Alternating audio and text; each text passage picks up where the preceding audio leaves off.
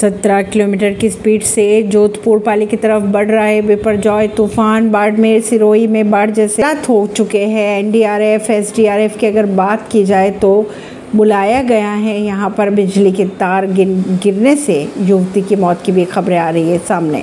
राजस्थान में बिपरजॉय अब कहर बरपाने लगा है। चक्रवाती तूफ़ान के असर से सुबह से ही बाड़मेर, माउंट आबू, सिरोही, उदयपुर जैसे शहरों में मूसलाधार बारिश हो रही है।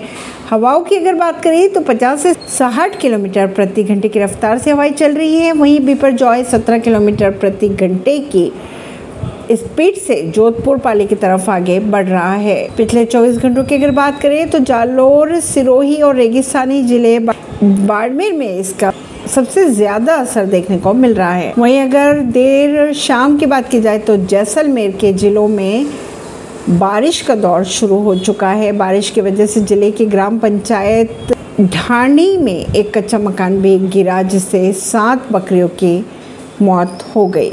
और अगर बात करें बादलों की तो 80 प्रतिशत राजस्थान में बादल छाए दिखाई दे रहे हैं।